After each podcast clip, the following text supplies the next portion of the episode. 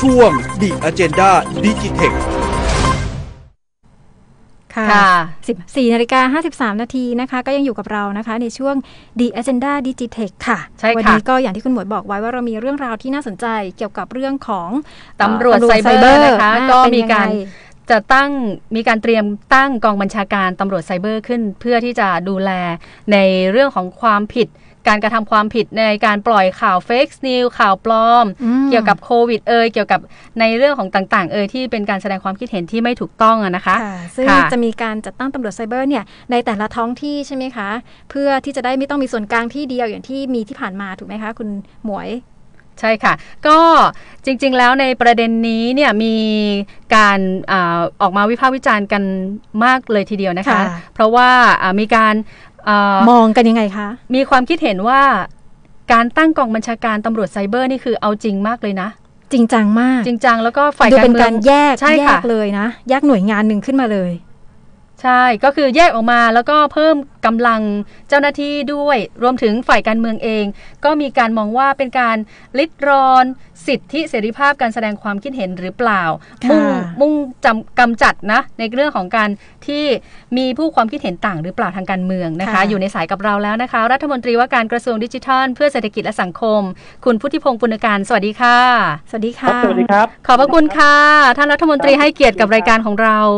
ด้วยความยินดีครับ ค่ะ ในเรื่องของกองบัญชาการตำรวจไซเบอร์นี่คือเป็นมายังไงคะ เพื่อที่จะป้องกันเฟกซ์นิว คือขอขออนุญาตเอ่อเรียนท่านผู้ฟังทุกท่านด้วยนะครับ ค่ะ จริงๆไอ้เอ่อการเสนอให้ตั้งเป็นกองบัญชาการเนี่ยจริงๆไม่ใช่เป็นเรื่องเกี่ยวกับเฟกนิวอย่างเดียวนะครับ ะ จริงสถานการณ์วันเนี้ยเอ่อเราจะเห็นว่าช่วง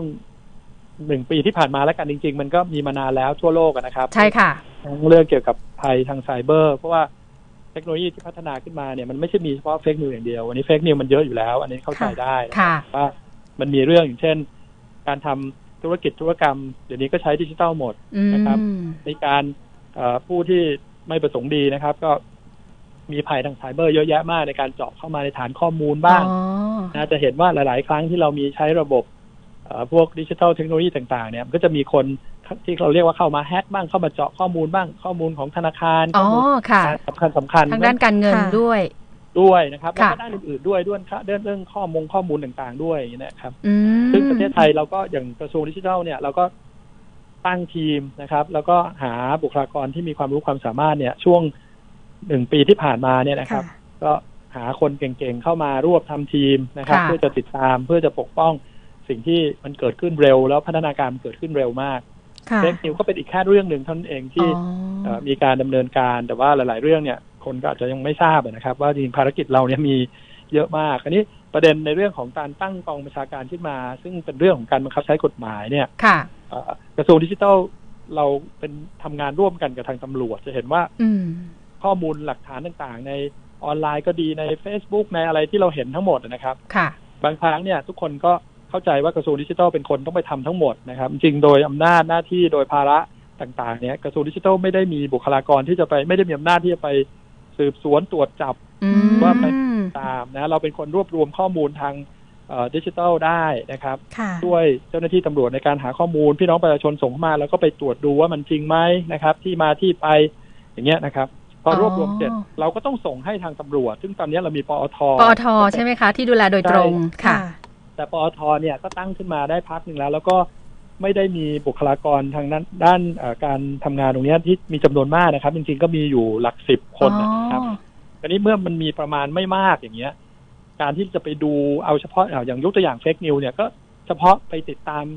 ข่าวไม่จริงนะครับ พอเราส่งข้อมูลไปกว่าเขาจะไปสืบสวนสอบสวน ใช้เวลา ปอท นานมาก ค่ะ ใช่ไหมคะ ท่านรัฐมนตรี ใช่ครับ มันก็นานมากแล้วคนก็ไม่พอกับสิ่งที่เกิดขึ้น อันนี้แค่เรื่องเดียวนะฮะ ค่ะ ไม่รวมที่ผมกราบเรียนว่า มีอย่างเช่น พวกภัยไซเบอร์ต่างๆ เข้าไปแฮ็กเข้าไป เมื่อเราได้ข้อมูลหลักฐานเราติดต่อเห็นละว่าเอ่อระบบ มีการกระทำผิดจริง นะฮะมีกลโกงอะไรมีเรื่อง ค่ะ อื่น ๆ ด้วยอย่างเช่นนะครับ เรื่องเอ่อการหลอกลวงช่อโกงประชาชนทาง อ่า ออนไลน์เนี่ยก็ยังจะเห็นนะครับ แชร์ลูกโซ่ แชร์ลูกโซ่ ทางออนไน์ ใช่ค่ะ นะฮะที่เราเห็น หลอกขายของ ถูกต้องครับพ ค่ะ อเราเห็นข้อมูลทั้งหมดปุ๊บเนี่ยเราก็ต้องส่งให้ตำรวจ อืม ครับเพราะว่าเอ่อทางเจ้าหน้าทางกระทรวงดิจิทัลเราไม่มีฝ่ายสืบสวนสอบสวน อืม พอเรารวบรวมเสร็จเราก็ต้องส่งให้เจ้าหน้าที่เขาไปดูหลักฐานที่เราได้เนี่ยประกอบกัน แล้วเขาก็ไป ตั้งทีมไปสืบตรวจติดตาม ค่ะ หาข้อมูลแล้วก็เขียนสำนวนส่ง เออ ศาลเพราะว่าประเทศไทยเราก็ใช้ ตามขั้นตอน ยุติธรรมด้วยนะครับกระทรวงยุติธรรมแล้วก็ส่ง ค่ะ ตามขั้นตอนยุติธรรมเพราะฉะนั้นจะเห็นว่าพอเรื่องพวกนี้มันพัฒนาขึ้นมาเร็วเนี่ย มันก็จะมีอีกมิติหนึ่งก็คือ เจ้าหน้าที่ที่จะต้องดูแลก็ต้องมีหน้าที่ที่จะดูแลให้ครบทั่วทั้งประเทศนะครับ อืม หรือแม้กระทั่งเรื่องง่ายๆ อย่างเช่นบางทีเป็นเรื่องส่วนตัว มีการถูกกล่าวหากันโดนหลอกลวงทางภัยทางไซเบอร์ออนไลน์ต่างๆอยู่ต่างจังหวัด เดี๋ยวนี้เวลาแจ้งความก็ต้องมาแจ้งความที่กรุงเทพ อ๋อใช่ค่ะ เพรา ต้องมาที่ปอท ต้องมาที่ปอท ใช่ค่ะ เพราะว่าตามต่างจังหวัดเนี่ยตำรวจที่อยู่ตามต่างจังหวัดเมื่อยังไม่มีกองบัญชาการเนี่ย อืม ตำรวจที่จะเป็นกระจายอยู่ตามจังหวัดเนี่ยหนึ่งก็คืออาจจะไม่มีเพียงพอสองคือไม่ได้ ค่ะ มี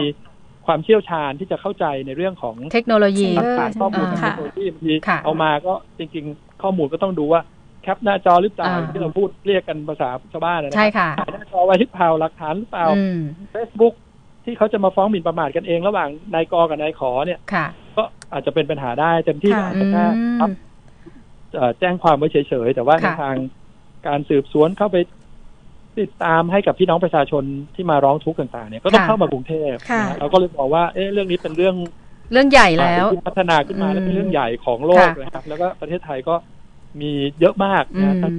กระบวนการในภัยต่างๆ ที่เกี่ยวกับเอิเล็กทรอนิกส์ไซเบอร์ ค่ะ ต่างๆเนี่ยนะครับก็ ค่ะ เลย ท่าน คิดว่าถ้าเป็นกองบัญชาการก็คงจะเอ่อ จะทำได้เต็มที่เพื่อประชาชนได้มากขึ้นใช่ไหมคะ ก็กระจายไปทั่ว อืม จังหวัดนะครับ อ๋อ แล้วก็ ค่ะ เหมือนผมขออนุญาตยกตัวอย่างได้ไหมครับเพื่อ ค่ะ ให้เข้าใจง่ายๆเมื่อนานมาแล้วเราคงจำตำรวจท่องเที่ยวได้ อืม สมัยก่อนตำรวจท่องเที่ยวก็เป็นกองท่องเที่ยวไม่ใหญ่ พอหลังจากที่ไม่นานมาการท่องเที่ยวเราพัฒนาขึ้นมีนักท่องเที่ยวมาเป็นสิบสิบล้าน ก็จะเห็นว่ากองตำรวจท่องเที่ยวก็ยกระดับขึ้นมาเป็นกองประชาการ ก็จะ ได้ค่ะ ไม่ว่าจะ ค่ะ อยู่จังหวัด ได้ค่ะท่านรัฐมนตรีคะ ตอนนี้เวลาหมดแล้ว จริง ๆ ค่ะ แต่เราก็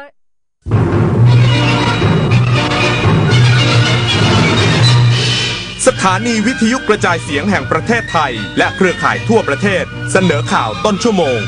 รู้เร็ว